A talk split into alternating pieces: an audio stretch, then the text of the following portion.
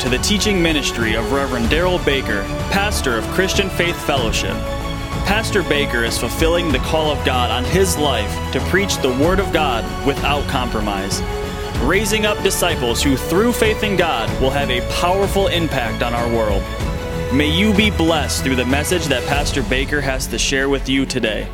May God's very best be yours.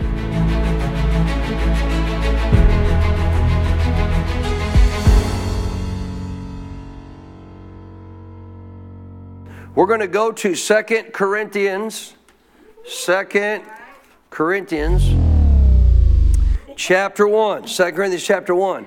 Now, why don't you do this for us every service, Pastor? You got to be kidding. This is, this is like youth level. So I used to do this when I, when I did youth, I did all this stuff for the youth, you know, to keep them connected. You're more mature than that. Surely you could just stay connected, just your pastor preaching the word. Amen when I go to Good Guys, and I want to thank Tommy and Melinda Winslow who came and helped us today as well. They were there to help us out. Uh, when I go to Good Guys, I'm you know I'm teaching. I know this. I'm teaching to people that have not had all the teaching you have. They're not as well taught, so I'm trying to bring it on a level that they can grasp it, get a hold of it. But I know, without a doubt, the word's the word. But this will help you just uh, the illustration, you know, when I was praying about what to do at Good Guys, immediately I got this picture in my mind of what God showed me that I'm going to share with you tonight. And when I got it, I started putting it together, and I thought, that'll preach because that's God. And that'll help people understand every time they ever walk through a door, they would never forget this. it would help them to enter in the promises of God. How many know God wants you to do that? Let's prove it. Second Corinthians, I'm going to show you and prove to you for a fact in Second Corinthians chapter 1, God wants you to enter into all the promises He has for you. Now, we're going to go a little more in depth tonight than what I do at Good Guys. The other thing about Good Guys is they really like us to try to keep the whole service about an hour because they got to get them back out to the car show and all that. And so uh, I obviously that's the whole service. That's worship. That's everything. So. all right, Second Corinthians chapter 1, verse 18. But as God is faithful, underline that please. Say, my God, is faithful. I have a question. What's he faithful to? He's faithful to his word. Faithful to his word. As God is faithful, our word to you was not yes and no.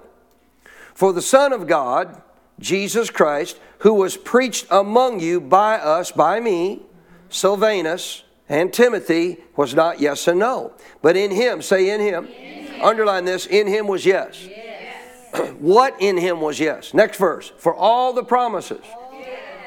How many? All. all the promises of God in him so this is what he was referring to. All the promises of God in him are what? Yes. they are yes and amen. Yes and amen. All the promises of God in him are yes and in him amen to the glory of God through who? through us. So how do we bring glory to God in the midst of all this? Entering into those promises. When we enter into the promises God has for us, that's how we bring glory to Him because we know it was Jesus that made it possible. So let's start first of all by recognizing where do we find these promises. So these promises are relating to everything you have as a new covenant Christian, New Testament Christian.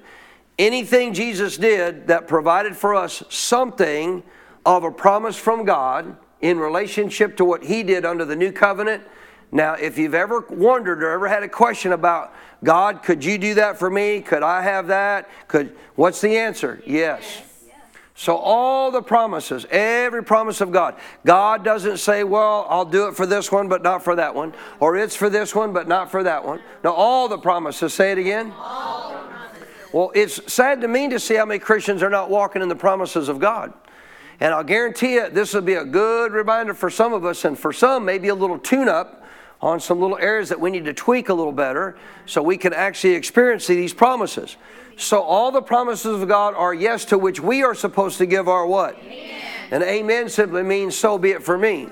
So, so how do we do that? So that's what we're going to talk about tonight. Now I want you to see this because I've actually added another translation here. We're going to have problems with my. There we go. The voice translation of verse 20. Watch this. Voice translation of verse 20 says, In Jesus we hear a resounding what? Yes.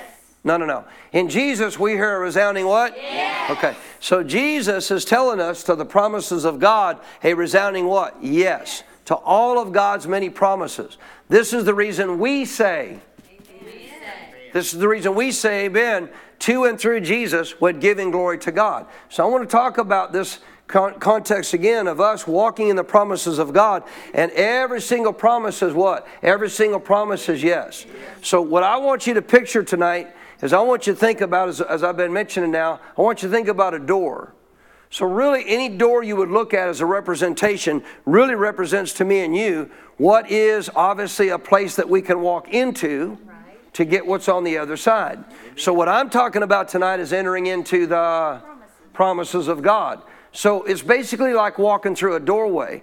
There's a way that you have to get in there. But you and I need to understand that as it relates to that door, all you and I have to understand is how that door works. And if we understand how that door works, we can step through it. And guess what we can do? We can enter into God's promises. But we have to understand how it works. Now, in relationship to a door, I don't care how big it is, I don't care how heavy it is, I don't care how grandiose it is or how simple it is. Guess what? It needs hinges.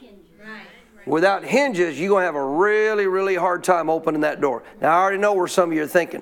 Yeah, I know Dr. Barclay says all of life hinges on Thanksgiving. I'm not disagreeing with that, but that's not what I'm referring to. I'm talking about walking through a door into the promises of God. And that door has to open up we have to open up that door with our amen to get in there. To open that door, guess what? You're going to need some hinges. You're going to need to understand the hinges. So, with that thought in mind, let's go to 1 Corinthians 13 13. 1 Corinthians, just back up. 1 Corinthians 13 13. So, in 1 Corinthians 13, of course, the love chapter, right, we have this incredible description of God's love. And really, I shouldn't just say God's love because God is love, it's really a description of God. And so you get all this understanding of the aspect of God, all that He is in relationship to love. How in verse 8 it tells us, therefore, love, speaking of God, never what? God never fails. He does go on to talk about in this life, there will be things that we will experience in this life that won't be in the future life. But he talks about here, notice in verse 11, when I was a child, what did I do? Tell me out loud, please. When I was a child, I spoke as a child. See, I'm going to give you extra verses. I didn't give them. I kept this real simple. Notice, I understood as a child and I thought as a child, but when I became a man, I put away what? Now, lady, this doesn't exclude you because the term man here is not talking about male. This is child is a reference that helps you understand what he's referring to. Talking about a person who is new to Christianity or what we would say an immature Christian. When I was a child or just starting off in Christianity, guess what you still talk like? You still talk like a child. Guess what you still thought like? You thought like a child. Guess what you're not supposed to be doing anymore now if you've been walking with God for a while? Talking like a child. Thinking like a child. No, a man means you're growing up, you're matured now, you understand how this works, and so guess what? I'm not going to keep thinking and talking like a child. So, how does an immature Christian talk like? What, are the, what does an immature, excuse me, what does an immature Christian talk like? What do they sound like? Still sound like the world. Still sound like the world. They're still conditioned to talk like the world. And it still breaks my heart to hear Christians, as we're talking about in our new Sunday morning series about, you know, understanding, uh, you know, your true identity and worth. It still breaks my heart as Christians to hear my depression, my anxiety, my diabetes, my cancer, my, my ADHD, name it, uh, my stress, my, uh, my, my, my, my, my, I'm stressed, I'm, fear, I'm fearful, I'm that, I'm that, I'm that. Well, number one, that's not who you are because that's not who God made you to be. You listening? So who still speaks like that? A child. Who speaks like that as a believer? An immature believer. An immature believer that doesn't know any better and hasn't done something to change that about their life. I like what Charlie said today. Charlie said, I've listened to his whole message. Charlie said today very clearly that if you're going to change things in your life, you're going to have to make some decisions. So, in relationship to walking through this door, you're going to have to make some decisions. And if you make some proper decisions and understand the hinge factor of how that door opens, guess what? You can enter into the promises of God. Reading on, verse 12, for now we see in a mirror in this life that we're living now dimly, relationship to Jesus, but then we'll see him what? We'll see him face to face. How many excited that, about that day coming? Notice this. Now I know in part, but then I shall know just as I am also known. So now he's referencing obviously what's yet to come, referencing what we know will happen when we get to be with the Lord. But look at verse 13. And now, say now. So until you get there, until that time comes, this is the admonition to every believer. You want to stop talking like a child, thinking like a child, and enter into the promises of God? Now abide. Now, listen, abide doesn't mean you visit it just when you need a problem fixed. Abide doesn't mean you just do these things when a problem arises or something comes against you you don't like, or all of a sudden now you don't like a situation you're in, you want to change it. No, no, no. Abide means live there. Lifestyle. This is what you're to do, this is how you're to live.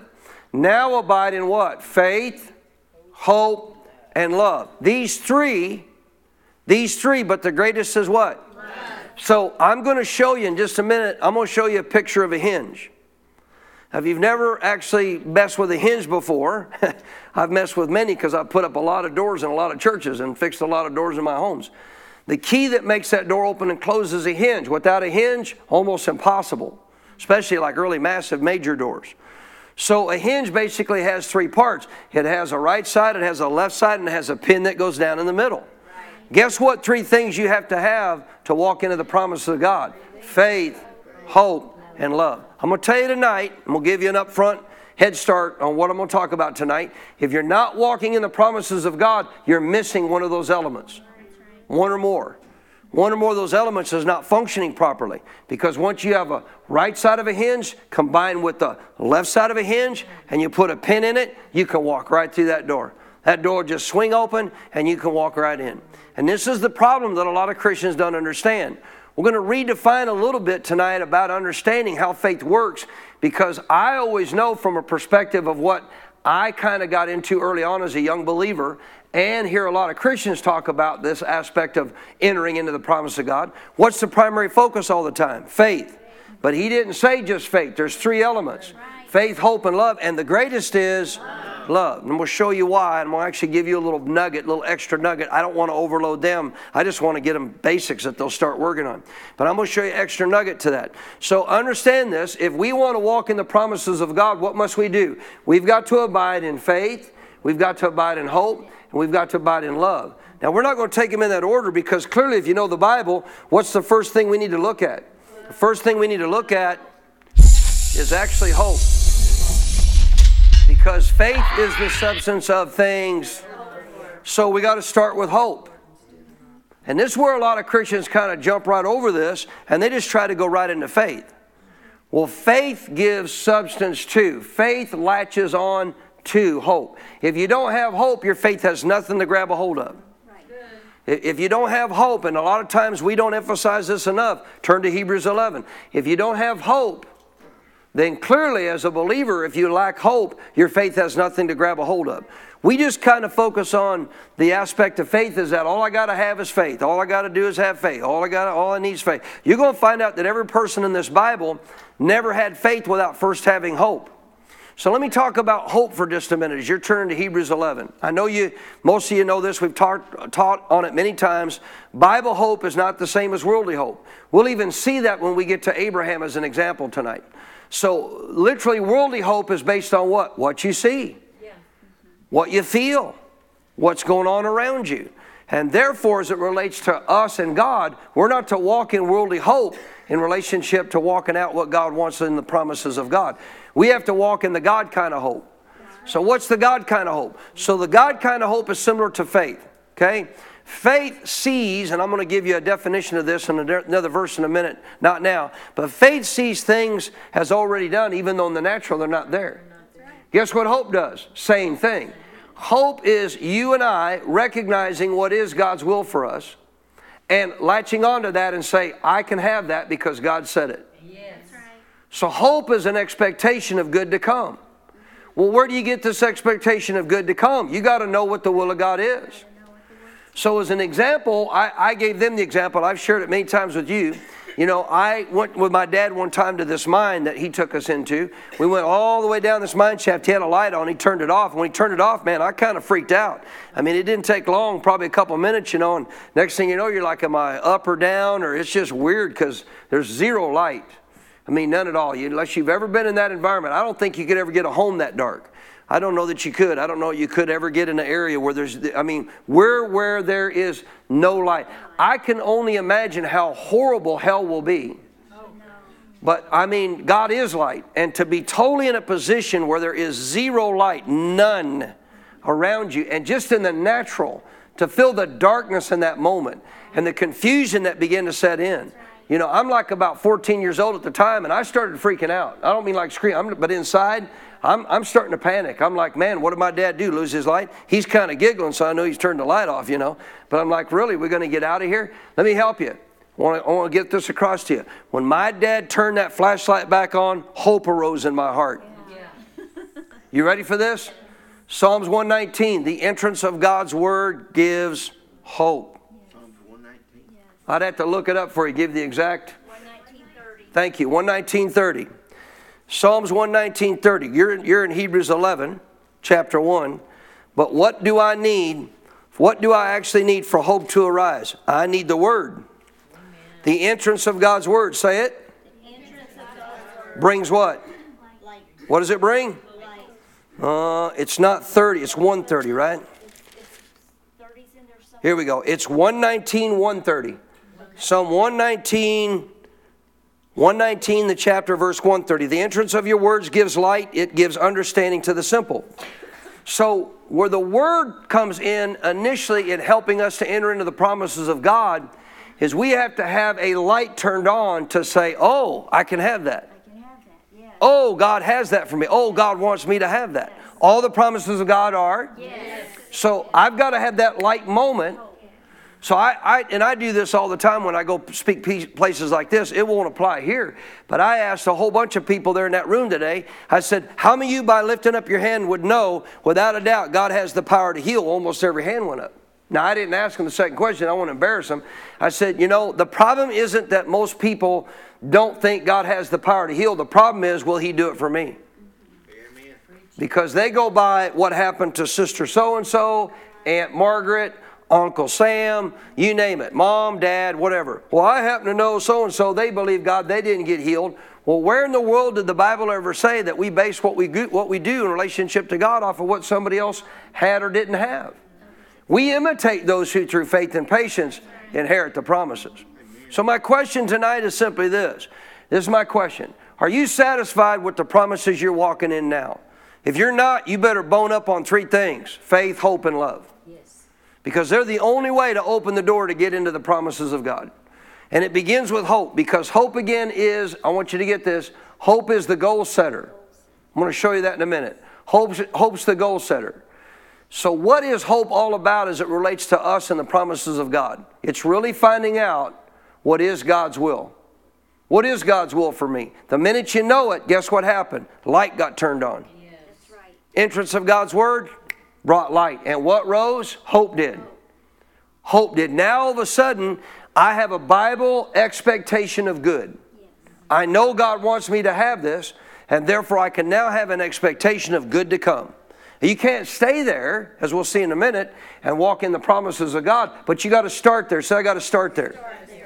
Hebrews 11, chapter 1. I know you know it. Now, faith is the substance of things what? Hope for. It is the evidence of things so watch this again. Faith is the substance. Another way to say it from the Greek wording here is faith gives substance. Faith gives substance, wait a minute, to the things what? So we emphasize the faith all the time, but what if you don't have the hope? It has nothing, faith has nothing to give substance to.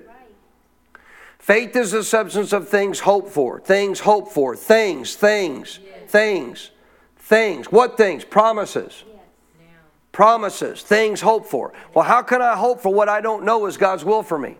So, first and foremost, you as a child of God, to enter into the promises of God, have to go to the Word of God, and you have to find those promises that God says are yours, and you have to settle once and for all that is a promise given to me because of what Jesus did, not me because I'm in right standing with God, I've taught you this many times. God gave you the gift of righteousness. What does that tell me? I now have a right to what Jesus provided. Not because of what I've done, because of that gift of righteousness. So I've said it many ways, but I want you to get this clarified in your heart that when you walk through a door, the first thing you think of is, I've got to have hope to open that door. And hope is knowing what the will of God is, not in any way questioning it, but I now know without a doubt, if I go to the Word, I can prove from the Word, I've got hope in this promise because God said it's mine.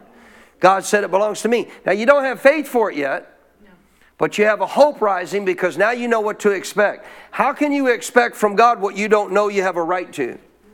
You can't. You can only expect from God to receive from God what you know you have a right to, what He's given you a promise of. Any amens on that? Amen. So I want you to do this. I want you to hold your place here because we're going to come back. Go to Psalm 119 as I was just re- referencing it. Go over to Psalm 119. I see for them, I just put it up on the screen. For you, I'm going to make you turn to it. Psalm 119. I want you to see this. Psalm 119. So we just let the word interpret the word around here. So let me prove to you that your hope is based on the Word of God, what God has said to you that you know you have a right to. All right? Psalm 119. I don't have hope until I have entrance of His Word. When the entrance of His Word comes to me, comes into me, I realize now that this is His will for me. It's a promise for me. Guess what just came? Light came. And the minute light came, what rose? Hope rose up. Hey, I could have this. This, is, this, this belongs to me. I can have this, praise God. Psalm 119, you with me? 49. Psalm 119, 49 says, Remember the word to your servant. Speaking to God. God, remember what? The word to your servant. So, what's he remembering? The word that God spoke. Remember the word that you spoke to your servant. Look, upon which you have caused, you have, God, you have caused me to hope. What's God telling you? Your hope is in my word. Your hope is in what I've told you you have a right to. Your hope is in what. So when we talk about hope, now listen, we could go into weeks just on, we could break all this down into multiple weeks of teaching for every one of them. So you're very well taught. You're very smart believers. You're very mature believers in Jesus' name. I'm speaking that by faith as well. Praise the Lord. You are. I want you to get this real quick. You got to understand this. When it relates to hope, you got to know this. You've got to know that to have hope in His Word, I got to know multiple things. I got to know not only what he promised, but I also got to know I do have a right to it. And I got to know that's already a purchased possession of mine. So there's three things I can name off the top right quick about hope. One, I got to know what he's promised. Two, I got to know I have a right to it. Three, I got to know that it's already been purchased, already been bought. So therefore, there's nothing I'm going to do to earn it. He promised it, gave me his word. Jesus himself, therefore, did what? Made me right Come on, gave me right the right to it, and therefore he has shed his blood that it belongs to me.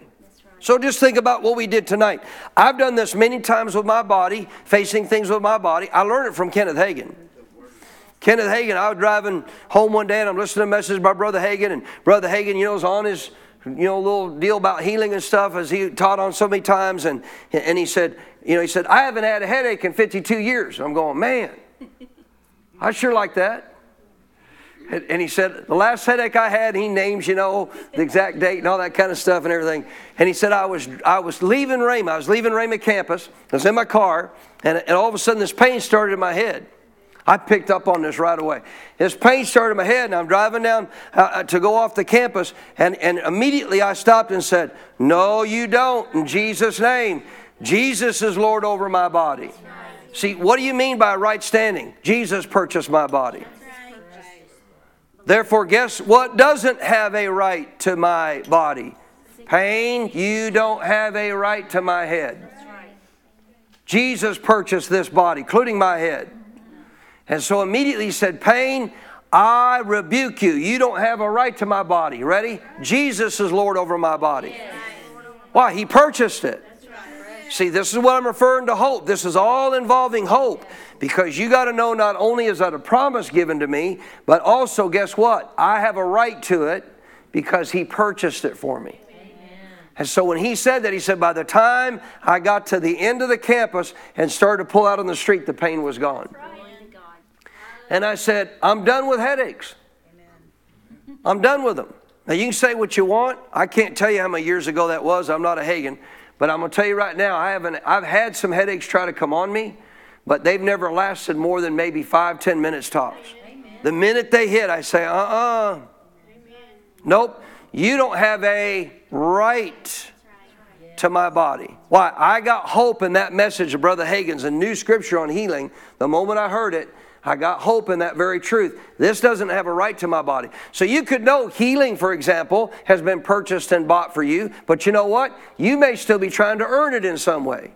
You may still be trying to, well, once I know I live a good enough life, or I do this, or I do that, or whatever. Now, I'm not going to tell you that there might not be things that God could reveal to you that you could be doing that could hinder that healing to manifest. And I don't mean stopping God from manifesting. I'm talking about you. I can't claim I'm Lord over my body if I don't treat my body like Jesus is Lord over my body. Amen. Thank you for all your amens about that. So if cancer attack, don't get mad at me. Don't throw nothing. I'm not thinking of anybody. I'm just talking about your. I'm talking about me. I'm not even talking about you. I'm talking about me. Years ago, when God dealt with me about chewing tobacco, He said this to me I can no longer protect you from cancer. You want to know why? Because I'm shoving something in my mouth that causes cancer. So, does that mean God didn't want me well? Oh, no, He wanted me well. Does that mean He didn't have the ability to heal me? No, He did. But He's saying if you keep stuffing that in your mouth, I can't protect you from what you're trying to cause to come on your body. So you got to understand when I say Jesus is Lord over my body, you got to ask yourself this question Is He really? Now, if he is, you can claim it. And you can say it in faith. Jesus is Lord. Well, there you go, I'm earning. No, no, no. You're recognizing your body belongs to him, and I'm not doing things intentionally right. to cause things to come on my body that I know would if I keep doing that thing intentionally. Can I get a better amen? amen. So you got to understand what about sexual immorality? Any idea the diseases you can pick up through that? So my point again is you can't do things you know that's going to cause that and, and think you're going to walk free from it. But you're not earning anything. Jesus purchased your healing. Any good amens on that?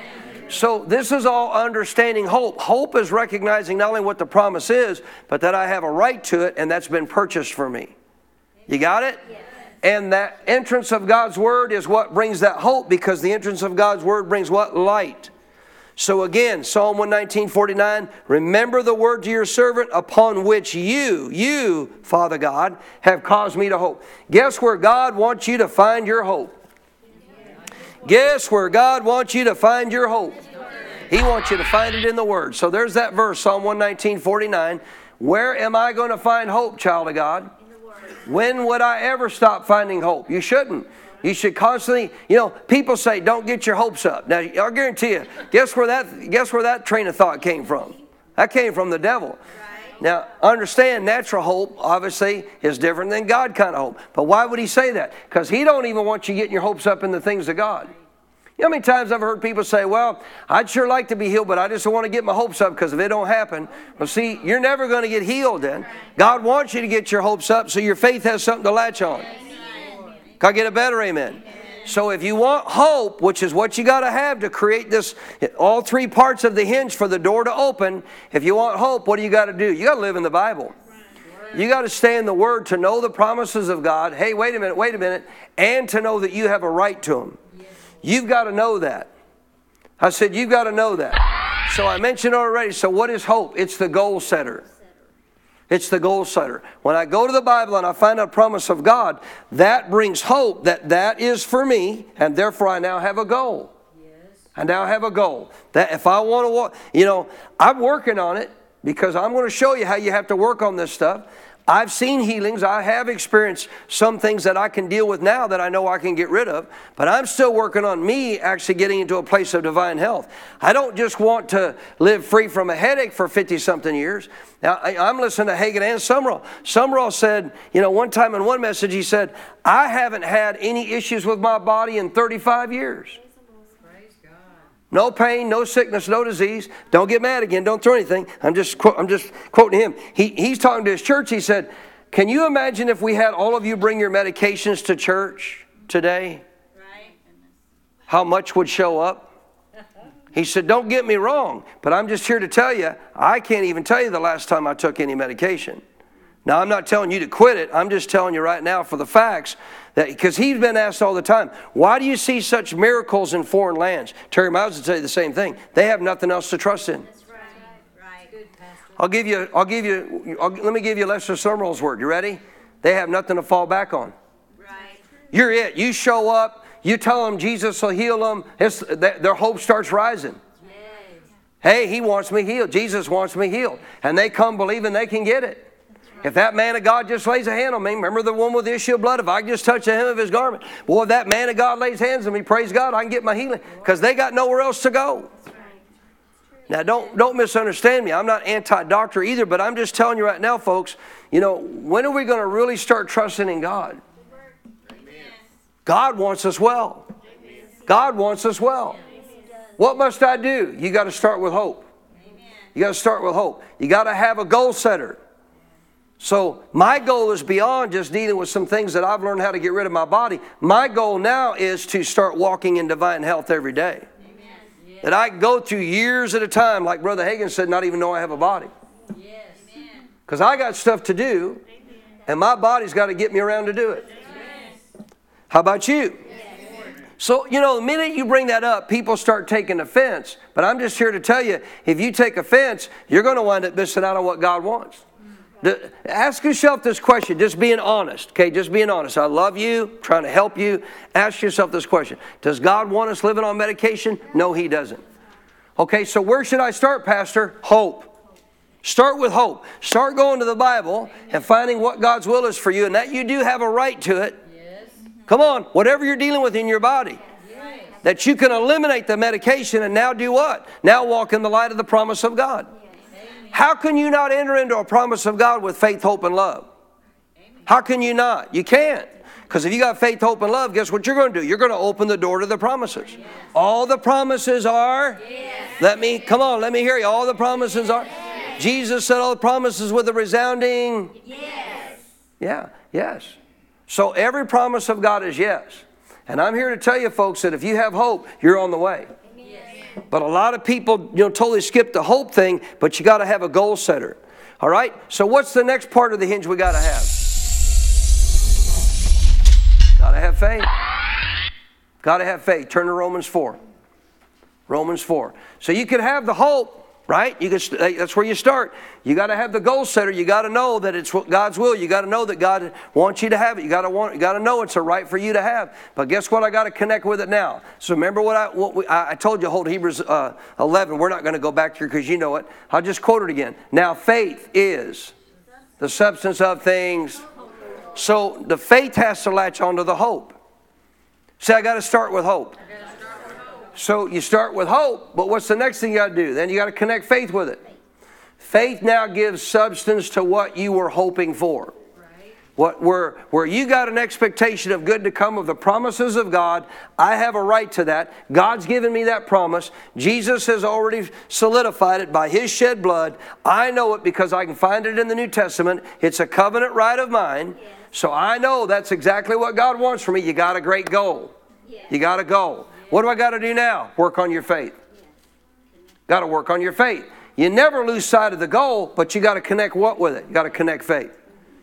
Faith is the substance, gives substance for things, things, things, things. Healing's a thing. Right. You listening? The, the blessings of God thing. God's got things that He'll bring to you. God's got things He'll do for you. Hope is obviously what you and I need to have to start with, but then faith gives substance to those things hope for. All right? Romans chapter 4. So I know you know the story, but I want to show you a key nugget in this story that will help you. Once I have hope, am I good to go? No, you're not. You started on the process. You got a goal. Praise God. You know what I have a right to. I'm going to say it about a hundred times just to, so you get it. I know what I have a right to, and excuse me, I know what I have promised me by God, and I know I have a right to it. See, the biggest reason Satan tries to make you feel unrighteous is so that you don't feel you have a right to what God promised.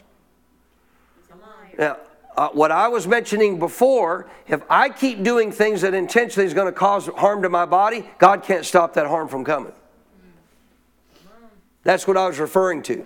But that doesn't mean I'm earning anything from God because every single person under Jesus' ministry that got healed, they were sinners. They were sinners. None of them were right with God.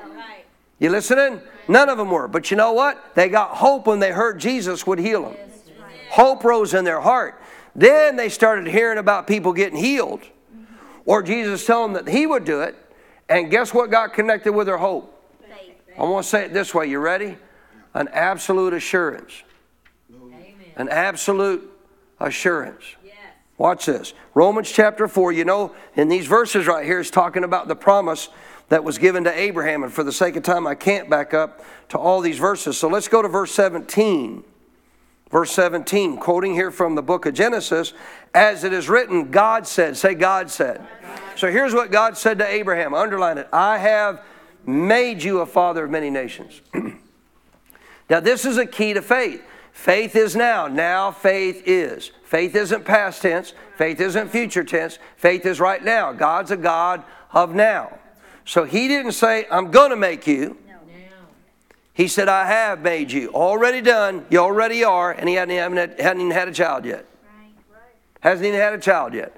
I have made you a father of many nations, many peoples, in the presence of him, God, whom he, Abraham, did what? Believed. Notice this God gives, who gives life to the dead, and it gives you a little clue here about what Abraham was doing. God who gives life to the dead, underline it, and calls those things which do not exist as though they did. And we're going to emphasize that statement because you're going to see that's what Abraham was doing. Right. Abraham got hope when God first spoke to him, but he didn't have faith yet. He's still questioning, he's still wondering. Is this really going to happen? But over time, what God did after about initial aspect of a number of years of him telling him he was going to be a father of a multitude, he changed his name from Abram to Abraham. Because once he got that hope instilled in him, guess where he's got to bring him now to the next level? Faith. I got to get faith connected with his hope. He now knows and is expecting for this to happen. But now I got to get faith in him that he's assured it's going to take place. Because I've already said I'm going to make him. Nope, not going to make him. I've already said I have. So God calls those things which do not exist as though they did, first, verse 18, who contrary, listen, who contrary to hope, talking about Abraham Contrary to hope, natural hope. Natural worldly hope. What's natural hope based on? What you see, what you feel, what's going on around you. See, in the context of his life, he's almost 100. Sarah's barren. Come on, you know the story. What expectation does he have to bring forth a child in the natural? None. In contrary to that hope, watch this, in hope. What kind of hope? God kind of hope. Contrary to hope, in hope, what did he do? He believed. So he got the faith connected with his hope. This is referring to this time frame now of him already now having faith connected with hope. Let's find out how he got there. So notice this. In hope he believed so that he became the father of many nations, which God said he already was. Notice, according to what was what? What was spoken, what God had said. So shall your descendants be. What do we go by? What God said. Now, what's the first purpose of the Word of God, therefore, for us to get in the promises of God? I'll slow down. What's the first purpose of God's Word in your life to get you into the promises of God? To bring hope. What's the first thing you got to get from the Word of God? Hope. Where's your hope come from? What God said. God's promise. Amen. What are we doing now? Connecting faith with it. 19, notice this, not being weak in faith. So, this is a powerful truth now. This wasn't at the start, he was. He wasn't, oh, yeah, God, so be it. Praise the Lord. We're going to have a lot of kids. No, no, he's like, how's that going to happen? I'm a 100. She can't have kids, right? So, God keeps speaking to him, and his hope starts rising. Amen. He don't have faith yet. His name is still Abram. And as that hope starts rising and he gets a realization, God wants me to have this, God changes his name because now he's got to get faith connected with his hope. So it says here, not being weak in faith, notice he did not consider his own body already dead since he was about 100 years old and the deadness of Sarah's womb. Why did he not consider her her body and obviously his body? I'll tell you why. He already had hope. He already had what, what's your hope in? The Word of God. He already had God's probably knew that this is what God wanted for him. Watch this 20. He did not waver. Say he didn't waver. What did he not waver at? What did he not waver at? Come on, read the rest. What did he not waver at? Promise of God. What did he not waver at? The promise of God. All the promises of God are yes and amen. Why do we not have them? We're wavering. We're wavering. In some way, we're wavering. We are in a position where we don't have hope and expectation, or we don't have faith connected with it, or we got a love problem. But if we get those three things, like Abraham, we're going to open the door and we're going to enter into the promise of God. Notice he did not waver at the promise of God through unbelief, but he was what? Notice this. He was strengthened in faith. We're going to learn something from Abraham tonight. I'm going to show you God had to strengthen his faith to get him to the place to where that promise could come to pass. How did he get strengthened in faith? Giving glory to God. I'm Going to come back to that. Verse 21. Listen to this. Being what? Being what? So here's when you know you've actually got to a place where faith has arrived. The left part of the hinge has showed up when you're fully convinced. Until you're fully convinced, guess what you need to do? You need to be strengthened in faith. Because until you are strengthened in faith, you're going to waver. And once you're strengthened in faith, what are you now? How do I know, Pastor, that I've been strengthened in faith? You're fully convinced. Inside your heart, you know that you know that you know that you know that you know. This is mine. What has, what has taken place when I'm fully convinced in my heart, this is mine? Hope has now had faith connected with it. I now have two parts of the hinge. You listening? But until I'm fully convinced, guess what? You're not in faith yet. I've had people come to me, Pastor, uh, I don't know. Can I pray for this? Could I believe for this? Could you agree with me? I'm just coming to you to find out if I could pray for this or not and believe God for this or not. There's no reason for me to pray with you. Why? For you to ask me whether or not you could even believe God for it tells me you don't even know yet if it's His will or not. Now, we can talk about it. We can discuss whether the Bible says it is. We can find out where your faith is, but you may not be fully convinced yet. You're certainly not, or you wouldn't be asking me if, if obviously God would do this for you. What do you got to become? What do you got to become? When you become fully convinced, you now have the faith side of the hinge. But it's still on its way. It's not there yet till you're fully convinced. When you're fully convinced, I'm telling you, you I'm not I'm not joking. It wouldn't happen unless you just choose to get out of love and not get back in love. But I'm just telling you, folks, when you're fully convinced, you'll die fully convinced, even if it never came to pass. You know, there's people in the Bible that the Bible calls in the Hall of Faith people of faith who never obtained the promise. What promise? Salvation in their day. Wasn't the time for Jesus to come. And yet God counted them faithful. Amen. Amen? Because they were fully convinced. Our salvation's coming. It just didn't come in their lifetime. Now that don't mean the promises you have in the New Testament can't come in your lifetime. They can. What's the answer to those promises? Yes. yes. To which we give our Amen. How do we do that? Hope and then faith. So when am I in faith? This is what I want to this is what I want to focus about on this issue right here. When am I in faith? When you're fully convinced. If you're fully convinced, let me help you. You don't need any pumping up. You don't need anybody to encourage you. You don't even think about it. You don't even question it. You don't even talk to anybody else about it because you already know. Say you already know. How did he get there? Back to verse 20. He got there by being strengthened in faith through what? Giving glory to God. So, how did he do that, church? How in the world did Abraham get to this place where he became so strong in faith, he was able to connect it with his hope? Here's how faith never stops saying what God has said. This will strengthen your faith. This will strengthen your faith. So, he had hope. He knows God wants him to have a son. God said, I've made you. God said, I've made you. Yeah. Right? God said, I want you and Sarah to have a son. I have made you. So he starts with hope. I want you to have a son. Oh, there's the goal. I have made you. Now you need to connect faith with the goal. Yes. Because faith always speaks as if it's already done. So, what did God do to take Abram from hope to connecting faith with that hope where he was so strong in faith, he was fully convinced? Changed his name. Changed his name. For years now, this man's walking around saying, I'm Abraham. I'm Abraham. I'm Abraham. Once God changed his name, what's he now doing for years? I'm Abraham. I'm Abraham. Actually, it wasn't years, but I'm just saying he just so God changed it. So before that, it was like always people walk up and say, "Hey, Abram, how you doing?" I'm not Abram anymore. Huh? Nope, I'm Abraham. See, he never went. Listen to me carefully. He never went back to talking the way he used to. When I was a child, I spoke as a child. He never went back to talking like a child again on, on this promise. Never did. We tend to go back speaking like children. Right? We start off speaking the Word of God and think it should come, come to pass tomorrow, but you may not be fully convinced yet.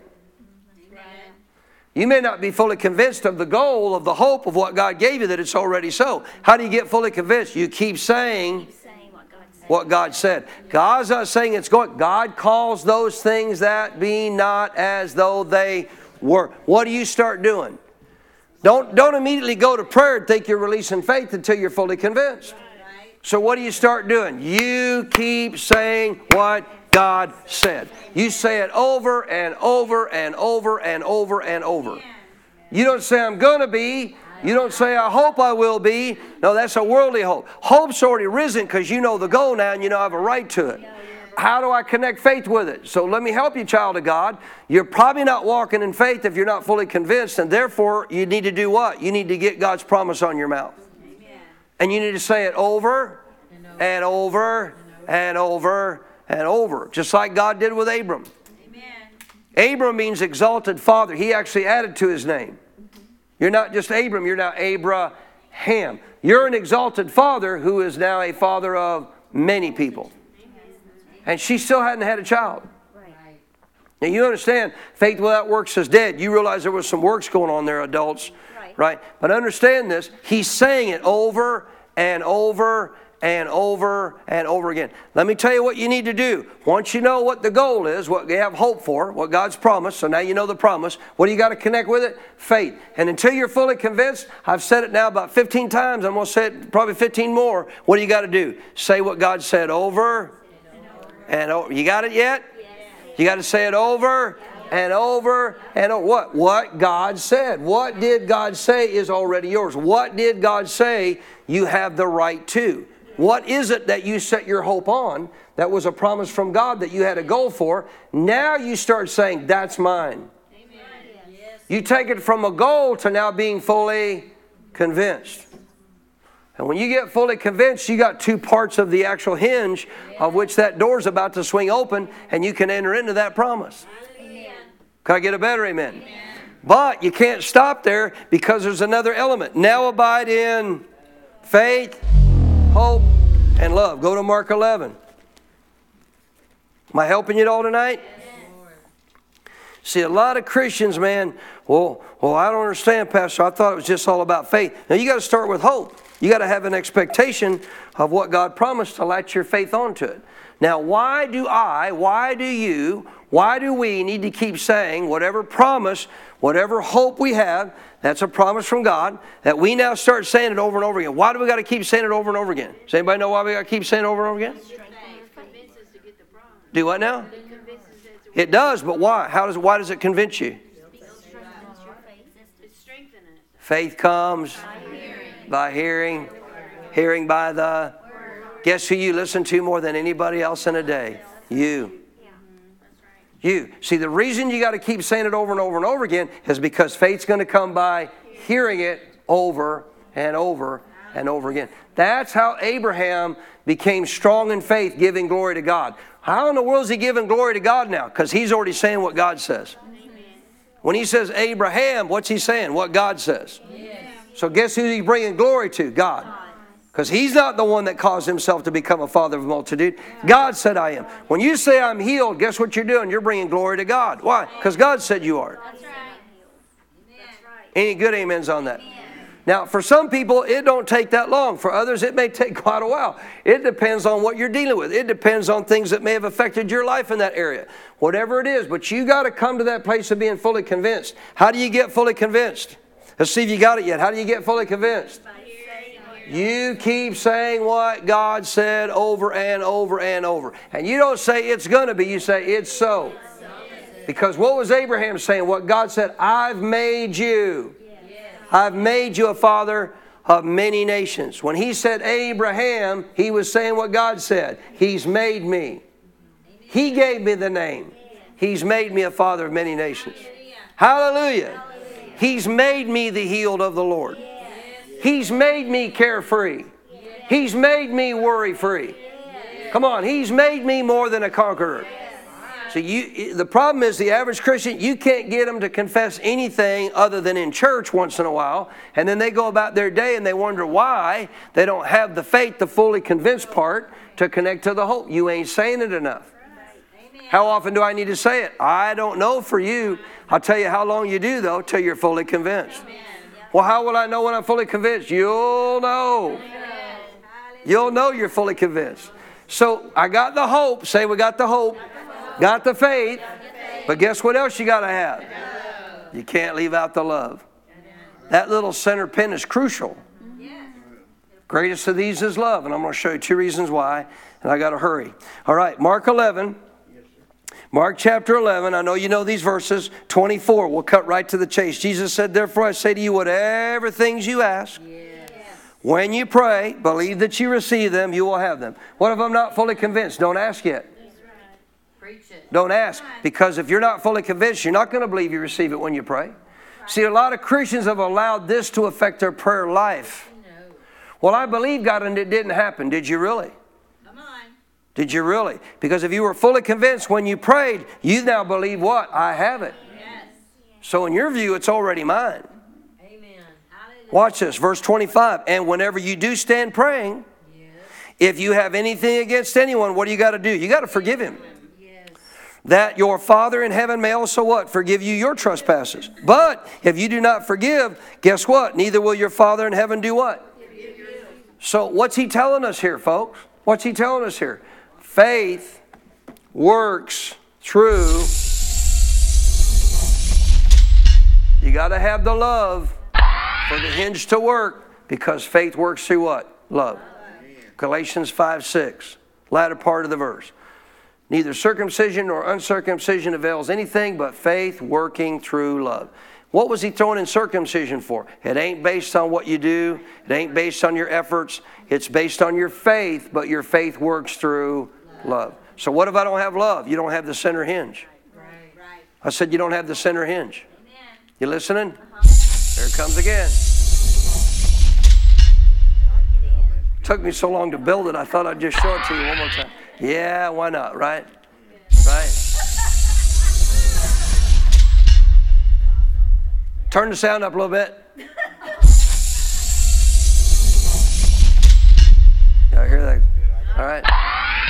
So faith works through love.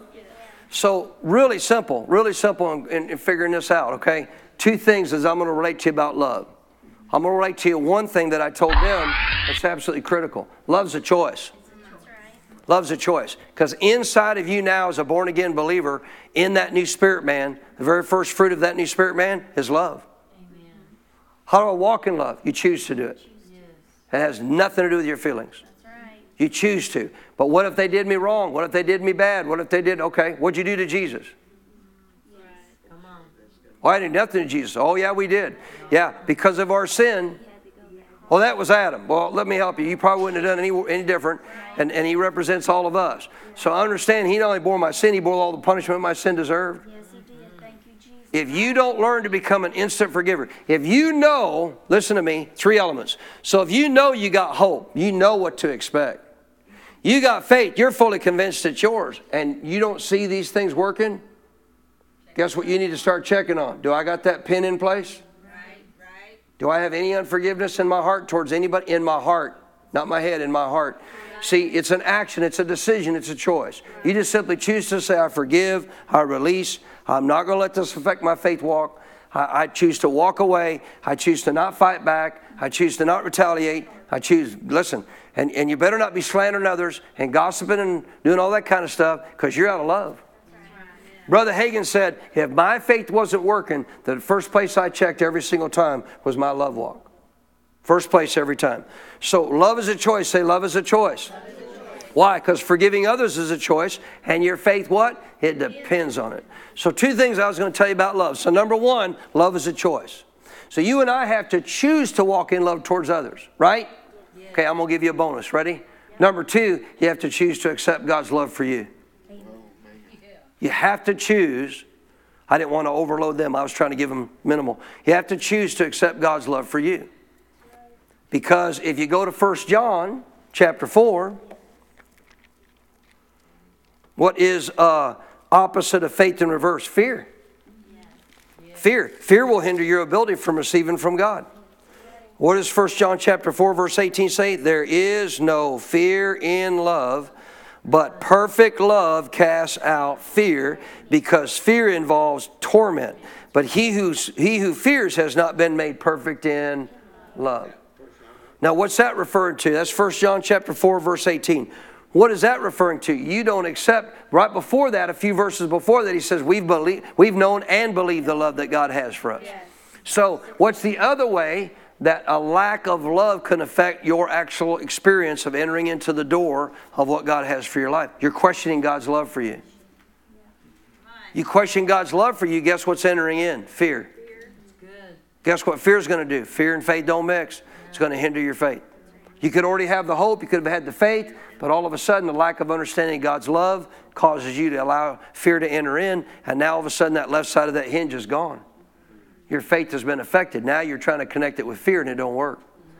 So, two things about love. Number one, so I got to make a choice. Uh, excuse me, I got to choose to love. It's just a choice. I got to choose to love others. Uh, let, let me want to say it that way. I got to choose to love others. Say it. I got to choose to love others. And I got to choose to accept His love for me. You just choose to accept His love for you. He proved His love for you through Jesus Christ dying for you. Could I get a better amen? Every time you walk through a door for the rest of your life, I pray you think about the hinge.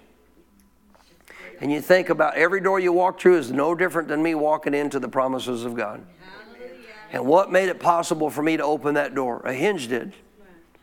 What makes it possible for me to enter in the promises of God? A hinge does. Hope, goal setter, faith, convinced its mind, and love. I'm not only walking in love, I know God loves me. Let me help you. If you're walking in that, you're entering in.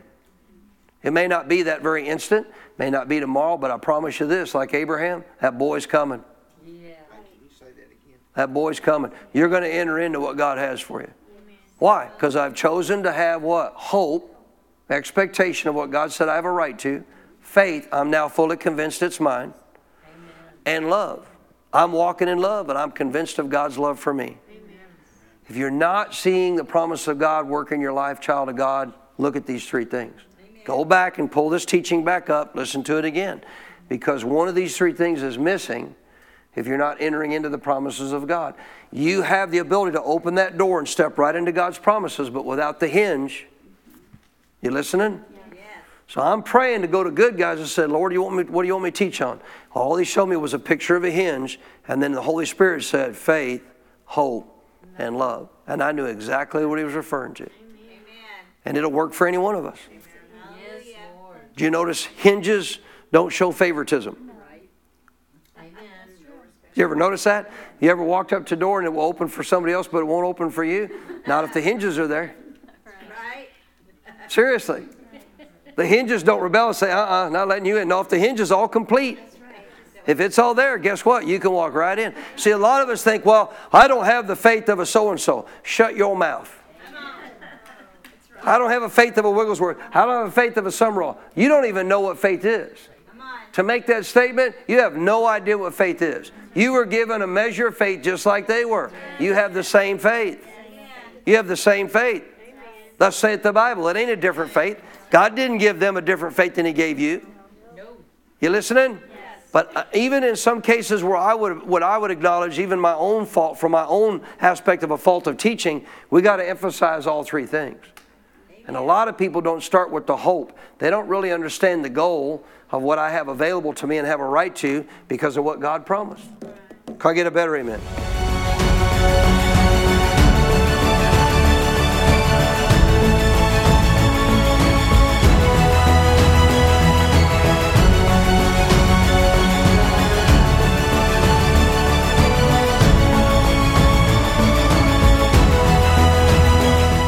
We pray that you are blessed by the message Pastor Baker shared with you today. For more spiritual resources that can help you in your walk with God, or to invite Pastor Baker as a guest speaker, just go to our website at cffchurch.com. You will find additional teachings by video, audio, and printed resources that will be a blessing to you. May God's very best be yours.